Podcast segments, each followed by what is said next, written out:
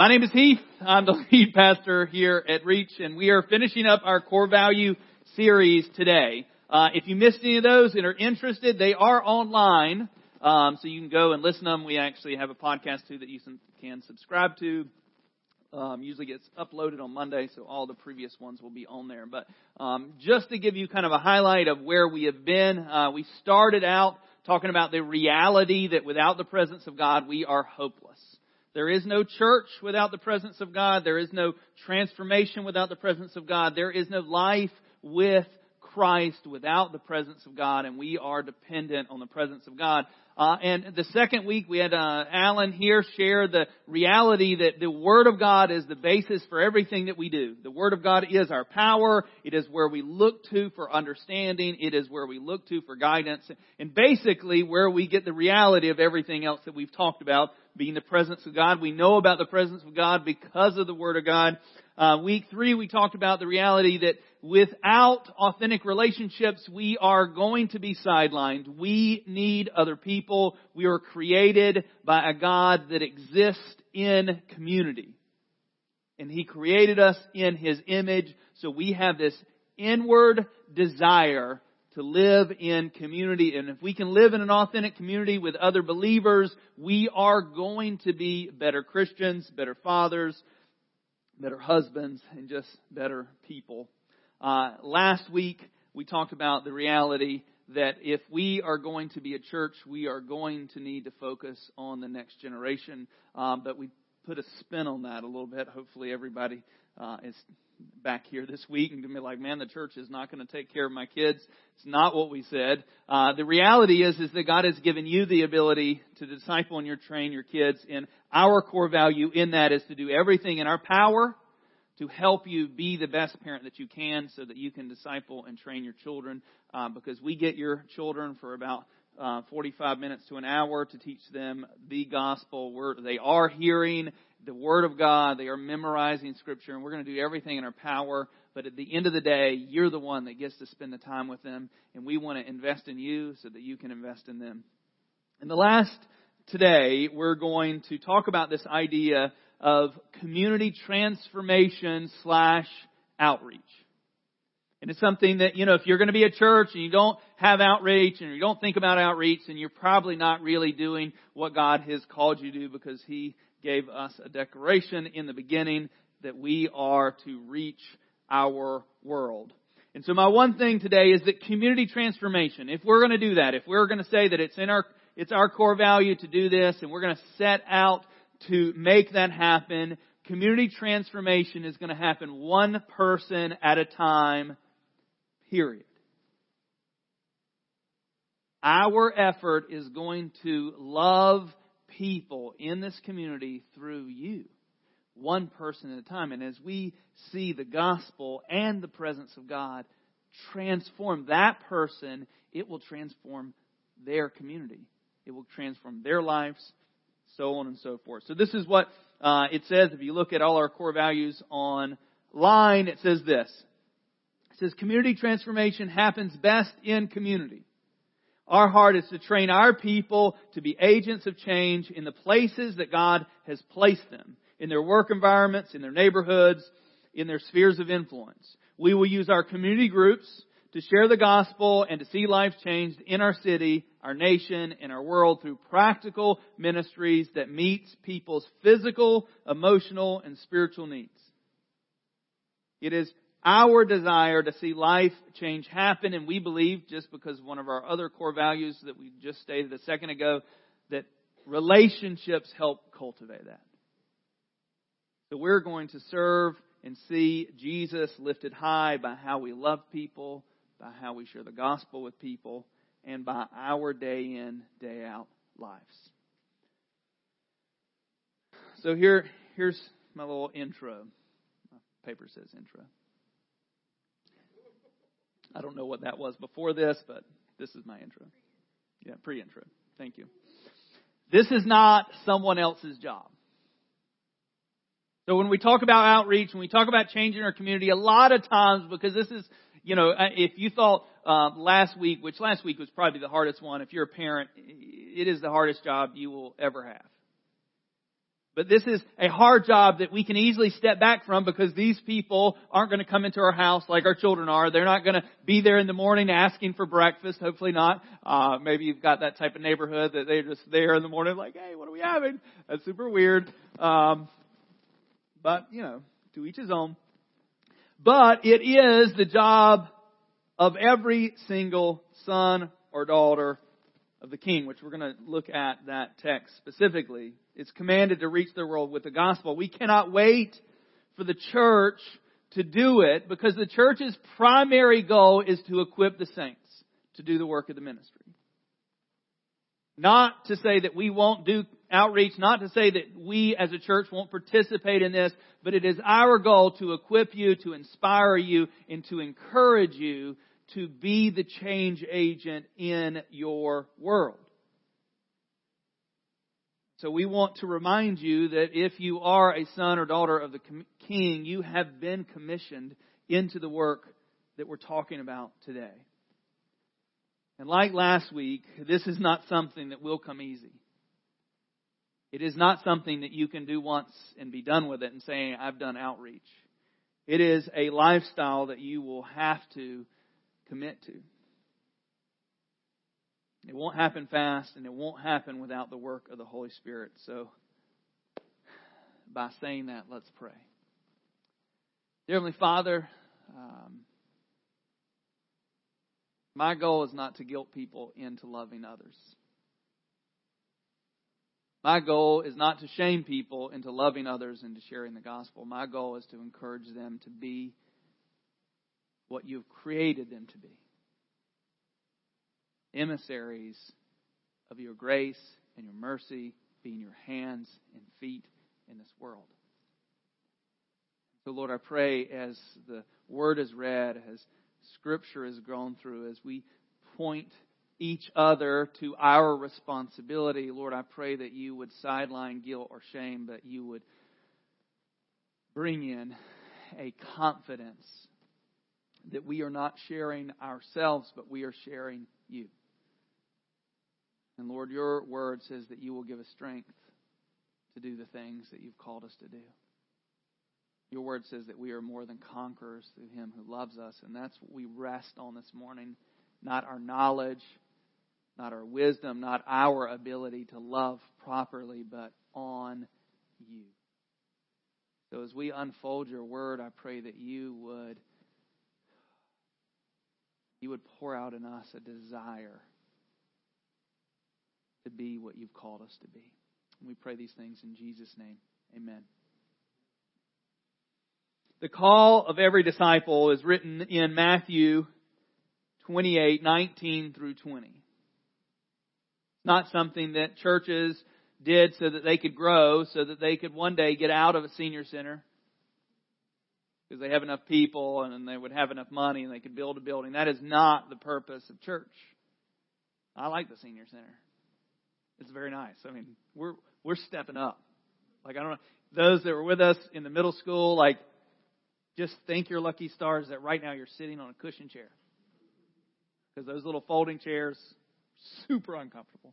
I was almost thankful to preach because I got to stand up and not sit in them. They weren't that bad, but they were pretty bad. But this is the purpose that, you know, God is, He had done all the work that He was going to do through His Son and His Son has given His life on the cross so that we could be set free, so that we could have life, so that we could walk into this new kingdom that He had designed for us. And He showed the power of His own personal resurrection and He's leaving them and telling them this. He said, Go therefore and make disciples of the nations, baptizing them in the name of the Father and the Son and the Holy Spirit, teaching them to observe all that I have commanded you, and behold, I am with you always to the end of the age. He is with us. He is the reason why we have the ability to do this. And, in the, and the cool thing about this, and I think sometimes we take just 19, go through, go therefore and make disciples of the nations. And we leave out 20, teaching them to observe all that I've commanded you, going back to that reality that reaching our world, changing our world is not a one-stop shop. It is not a like I go out and I've shared the gospel and they've said yes to Jesus and our job is done. The gospel is to make disciples, not converts. A disciple is someone that enters into, learns about the Savior that they've just committed their life to, and that takes time. And that takes people committed to that person. And that is the job of every one of us who said yes to Jesus. It's not someone else's responsibility, it is ours. So here's another thing. I, am I'm going to be in, if you're reading along in the one year Bible, you read this a couple weeks ago or a week ago, Jeremiah 29. Everybody knows kind of 29:11 and all that stuff. You know, I know the plans I have for you, which some of us take for granted and some of us take out of context. Well, there was, there was a, a conversation that happened before that. But before I can get there, I just want to make sure in the New Testament you understand that we're still in the same position that they were because they were in exile. They had been taken away. They were living in a foreign land and, and God gives them a command that we're going to talk about today. He gives them, you know, through the prophet Jeremiah, he tells them what they should do while they're in exile and you have to understand that if you are a child of God, if you've entered into this new kingdom, you've not left this world because you're still here. But this world ceases to be your home and this idea comes from lots of different areas, but in 1 Peter 2, verse 11, it says, Behold, beloved, sorry, beloved, I urge you as sojourners and exiles to abstain from the passions of the flesh that wage war against you. So he's telling you it to his children, it, you're, you're exiles, you're in a place. I urge you to abstain, that you are in another reality. That this isn't your home. Philippians 3, 20 and 21 says, but our citizenship is in heaven. And from it we await a Savior, the Lord Jesus Christ, who will transform our lowly bodies to be like His glorious body by the power that enables Him even to subject all things to Himself. And he's telling us here that this is not our home. The danger is that if we get too comfy cozy in our world, doing our thing, then we will live this life like it is our only life. That we will base all our effort and our energy and our money to make this section of our reality, this section of our eternity, the only thing that we're hoping for. And he's telling them here that we are sojourners, even though this is our country, this is our home, this is where we live, we are not supposed to be at home here. Because this is not the thing that we're waiting to happen. This is a preparation for the thing that we hope for. So Jeremiah 29, starting in verse 4, he, he has this. And so let me, let me just lead you through so the people of Israel, even though they had seen the power of God take them out of Egypt, even though they had seen the, the, the miraculous and all these things, they faded from their loyalty to the king. They, they forgot about him. They started worshiping other gods. They started living their own life, doing their own thing, and God sent them away into exile into Babylon, which, you know, we've talked about um, Babylon before. Babylon is uh, used for reference to basically kind of the world that we're in, and it's, you know, was a society then, but it's kind of a, kind of a state of being. And they've been taken into exile into this foreign land, and, and they were getting prophets before this that were coming in and, and, and prophesying that only two more years and we're going to go home and, you know, and, and God's going to break the yoke of Babylon and we're going to be free even though Jeremiah, the prophet, had said, no, we're going to be here for a long time. And he actually prophesied against them like, you're going to die for this prophecy. okay. Like, but they keep on prophesying, things that God's going to rescue and redeem them now in the immediate when he hadn't. So this is kind of where they're at because you'll hear him talk about in just a second. Don't let your prophets and your diviners, don't let these people tell you any different. So here, here in verse 4, You start, and this is what God's telling the people of Israel that have been separated. They're out of their home. They're living in a foreign land that doesn't worship their God. And he says, Thus says the Lord of hosts, the God of Israel, to all the exiles who I have sent into exile from Jerusalem to Babylon. Let there be no question about it. God put them in that place. And this is what he tells them. He says, build houses and live in them. Plant gardens and eat their produce. Take wives and have sons and daughters. Take wives for your sons and give your daughters in marriage that they may bear sons and daughters, multiply there and do not decrease. So he's telling them that in this exiled land, live your life. Like do the things that you should be doing. Build houses, grow gardens, have children, get married. Let your children get married and your sons and daughters and have grandchildren there. Now he's saying these because he knows that they're going to be there for a while, but he's saying don't give up living because you're waiting to be rescued. Live in this city. He's telling them to live in this foreign land. Live a normal life without forgetting the things that God has called you to do. And then he tells them, he says, but seek the welfare of the city where I have sent you into exile. And pray to the Lord on its behalf, for in its welfare you will find your welfare. He's telling them, hey look, don't forget to live your life. Don't forget to do all the things that you need to do to live. To have a house, to have food, to have family. He said, but in that, don't forget that I've sent you there to be different. He sent them to seek the welfare of the city because in seeking the welfare of the city, they get blessed. Look, I'm telling you, uh, over the last month and a half, it has been amazing to see people get out of their comfort zone and love people that they don't even know. For no profit, for, for, for no gain.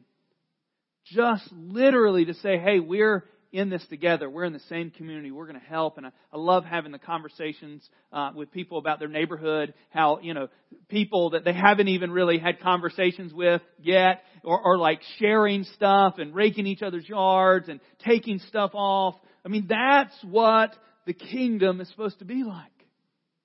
That we would see a need and meet it, that we would do everything in our power to love other people just because.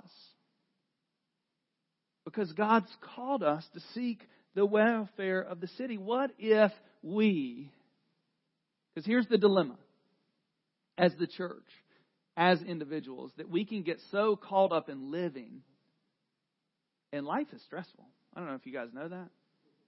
Work is stressful. Like, I've not met many people that are like, man, tomorrow's Monday.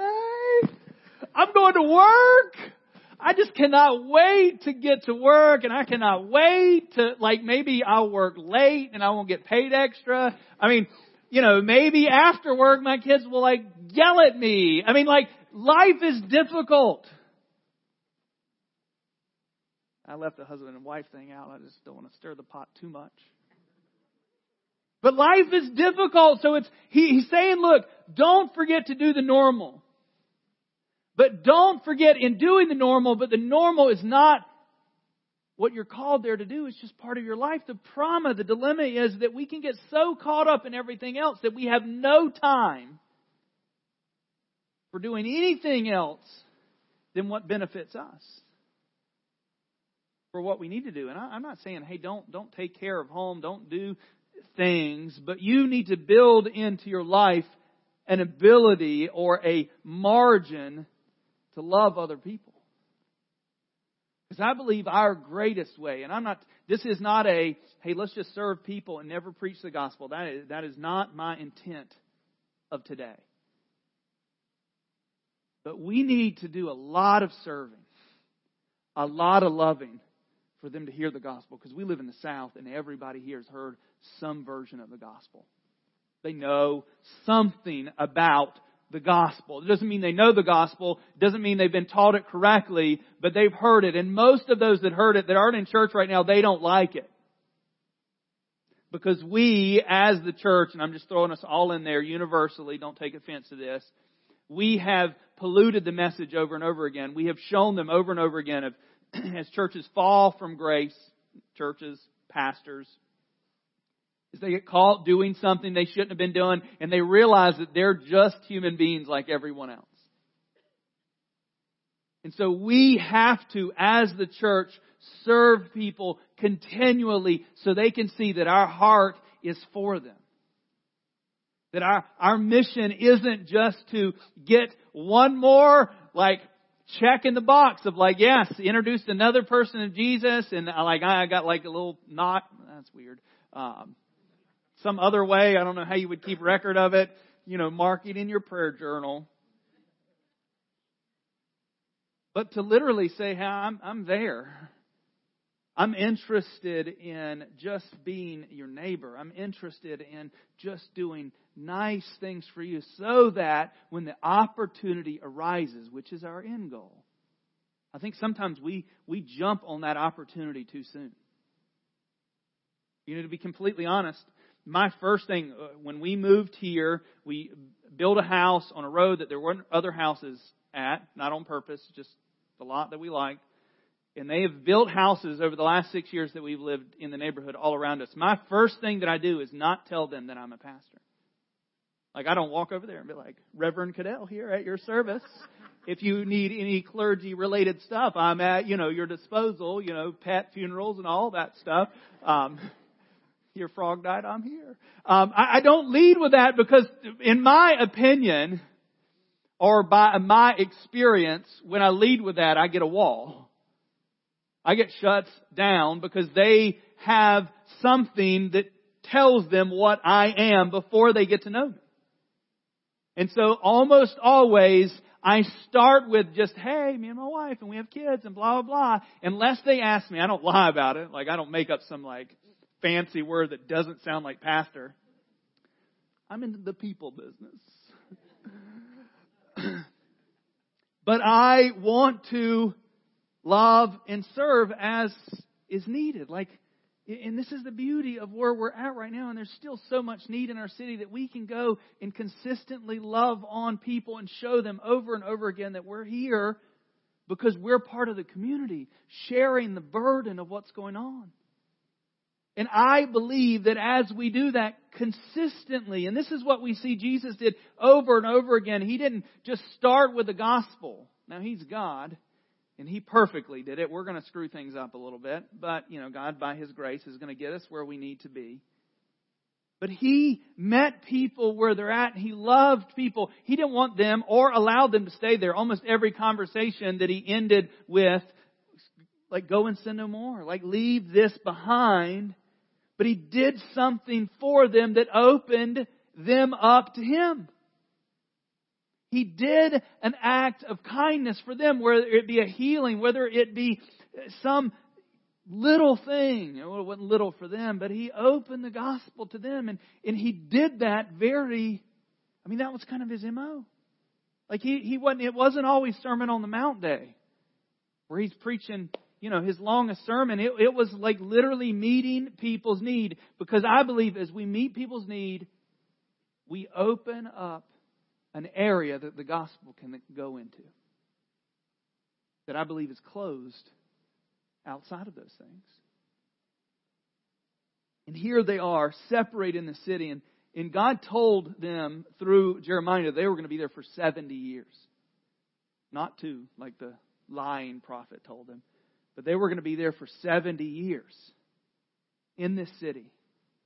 And he said, I want you, while you're in this city, to seek the welfare of the city because as you seek the welfare of the city, it will benefit you. And let me just tell you the more people we get living for Jesus, notice I'm not saying Christian here, but the more people we get living for Jesus in a city, it will change our, it'll be a city that you want to be in.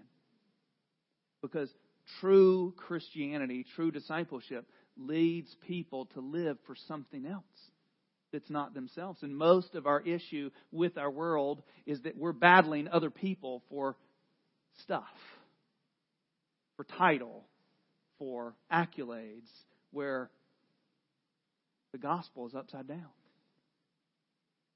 The last will be first, and the first will be last. It changes everything because we have our treasure. So we're not seeking after a treasure that isn't going to make us happy. It changes us. And as we do that in our community, it changes everything.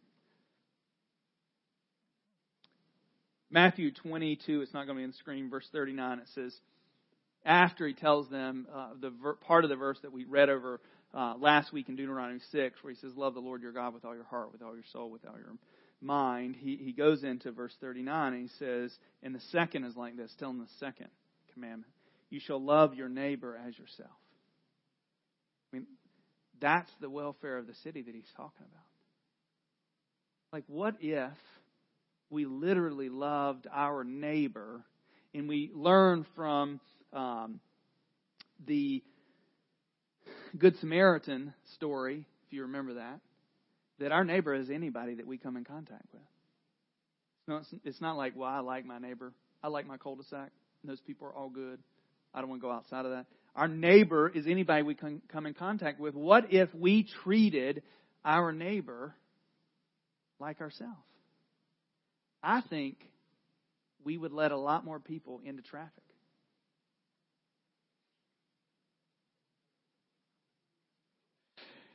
Eh, it sounded funnier in my head. Evidently, y'all don't struggle with that, and you're like, oh, no, no, no. After you, oh, no, come on.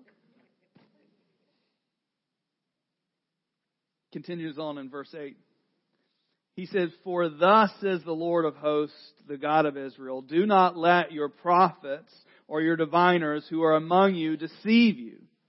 And do not listen to the dreams that they have dreamed, for it is a lie that they are prophesying to you in my name. I do not send them, declares the Lord. Because they were telling them something that they, could you imagine the reality that God has said, you're going to be in the city for 70 years. You're going to be exiled for 70 years. And someone else comes to you and said, oh no, no, no, it's coming in two years. No big deal. Would your life be different if you thought it was two years away versus 70 years away?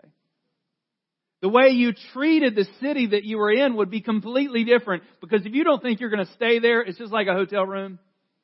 Like, you know, you're there, you're like, uh, I'm not picking that blanket up. You know, like you don't have to do any of those things because someone else is going to take care of it. But when it's your place, when you're going to be there for 70 years, it changes your life. And to be completely honest, when my wife and I, Jody, moved here to the city, we came here to die. I don't mean like soon. They're like, this is a morbid church. He's going to kill himself. I don't like it. No, no. We came here to spend the rest of our life loving one city. And by the grace of God, I'll do that. Because it changes my perspective of how we're going to love. And we spent four and a half years in a middle school and I love, I mean, we wouldn't have had a place to meet if it wasn't for Leland Middle School. And I love the relationships that were built at that school. I love this tomorrow morning I'm going to go. We're still supplying. We haven't been in their school for a year in 3 months. We're still supplying all the coffee, creamer, sugar, um, stirs, coffee filters for all their teachers. So I'm taking a a load tomorrow. And you know what? It doesn't benefit. There's not one LMS teacher in here. And that's okay.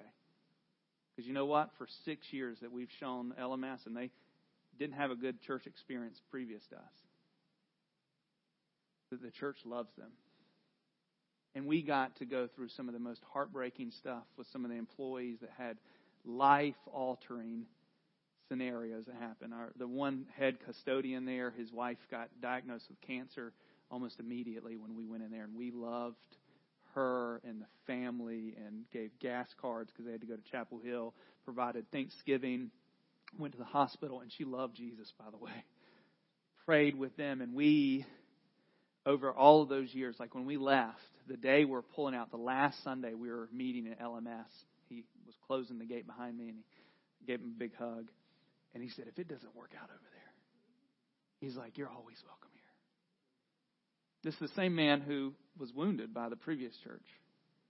Totally changed his perspective, and it's because we're in the long game.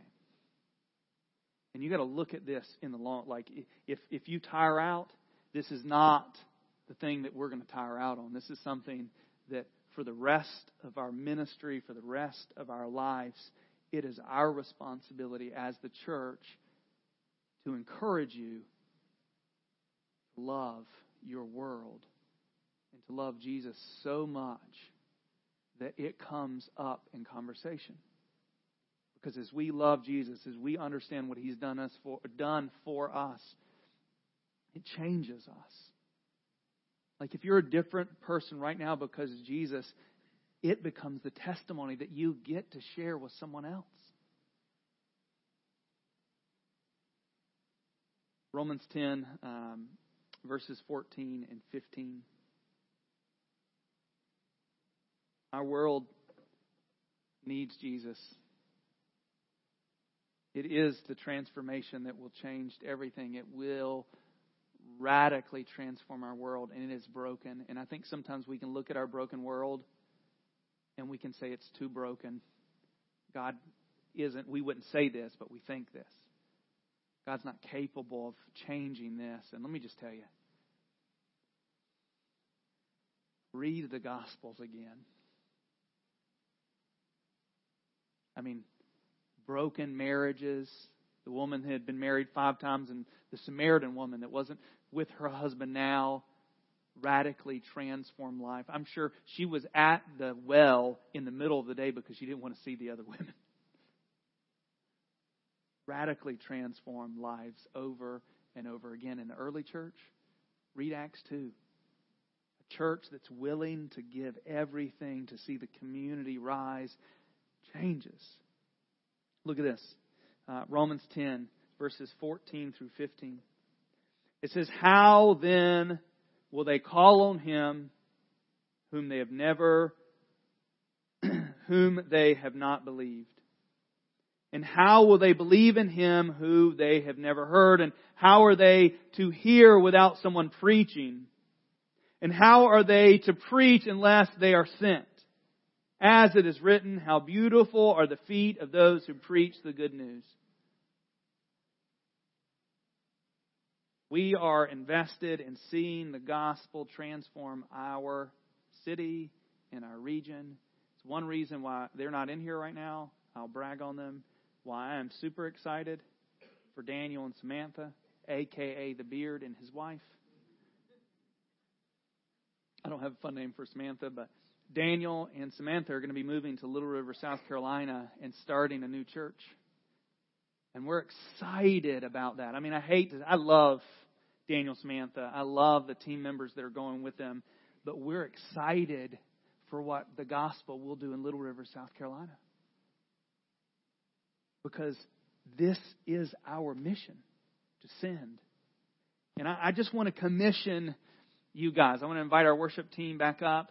And I know that in your mind right now, because it's in my mind, that you're thinking, oh, I don't know enough. Or I'm not sure what they're going to say. Or I'm not sure how to respond to this or how to respond to that.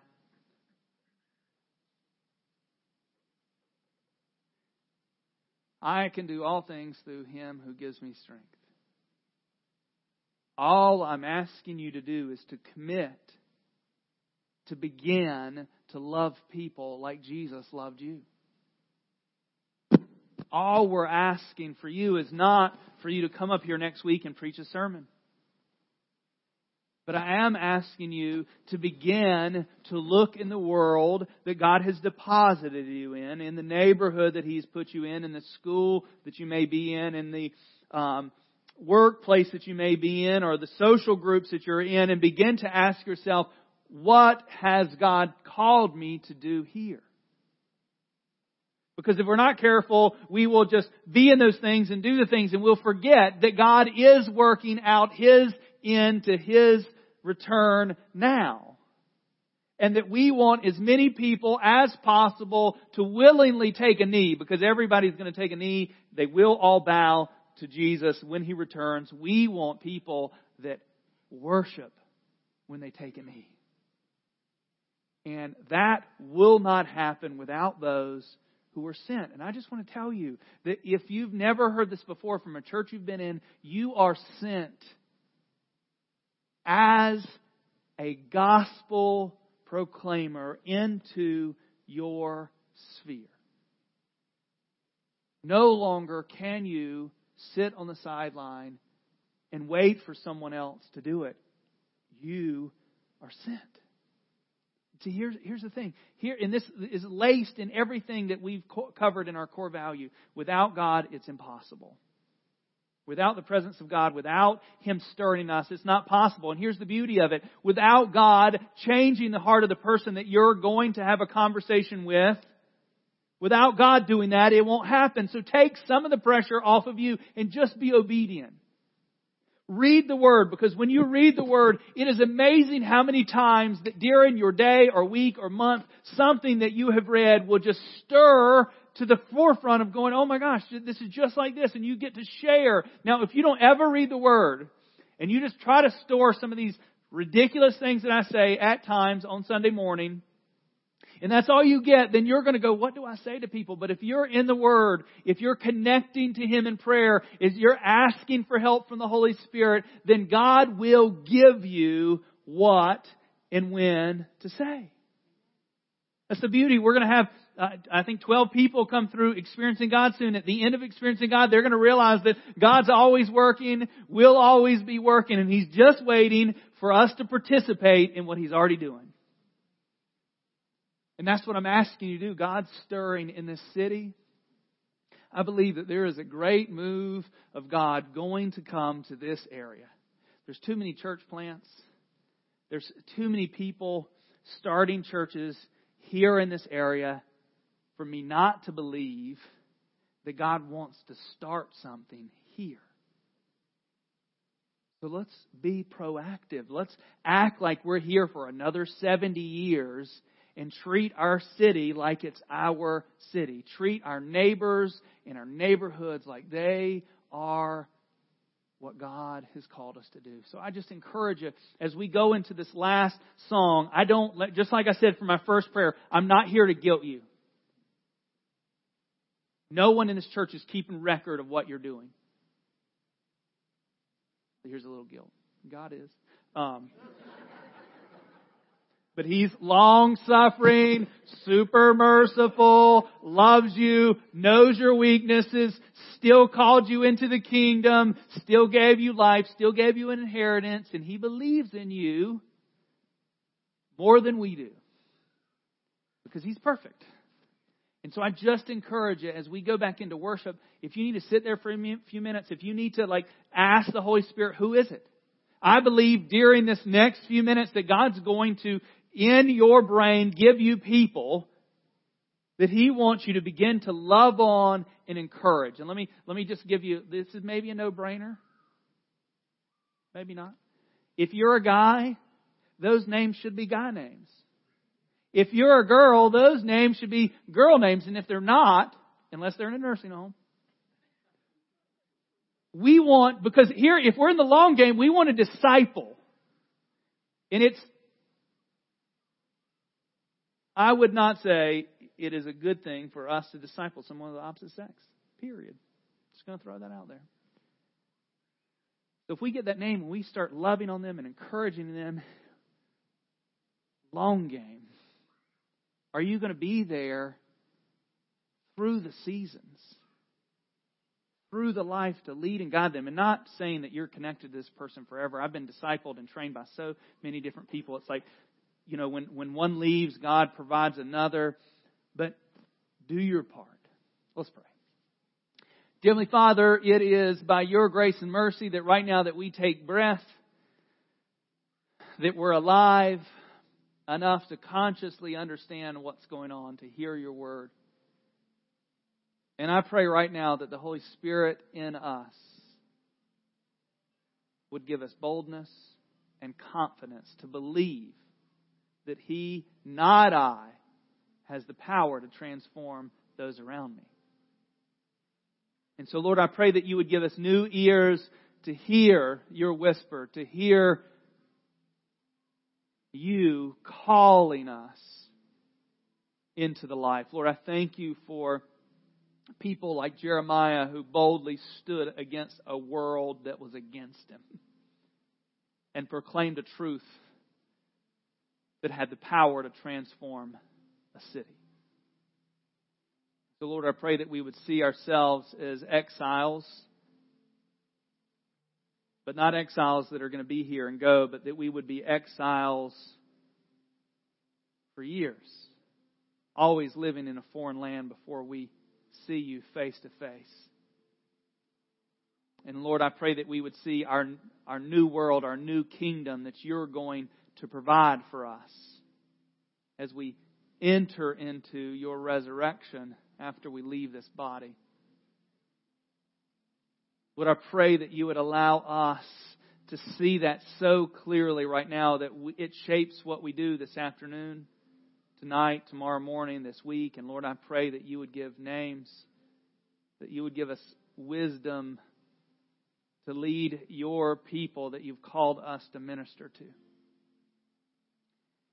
And Lord, for anybody in this room that doesn't know you, Lord, I pray that there would be grace and mercy. There might be thinking, I don't can't reach out to somebody I need to be reached out to. Lord, I pray right now in Jesus' name that you would allow them to see the grace that they have access to through your death and resurrection on the cross, that they would see their sin for what it is.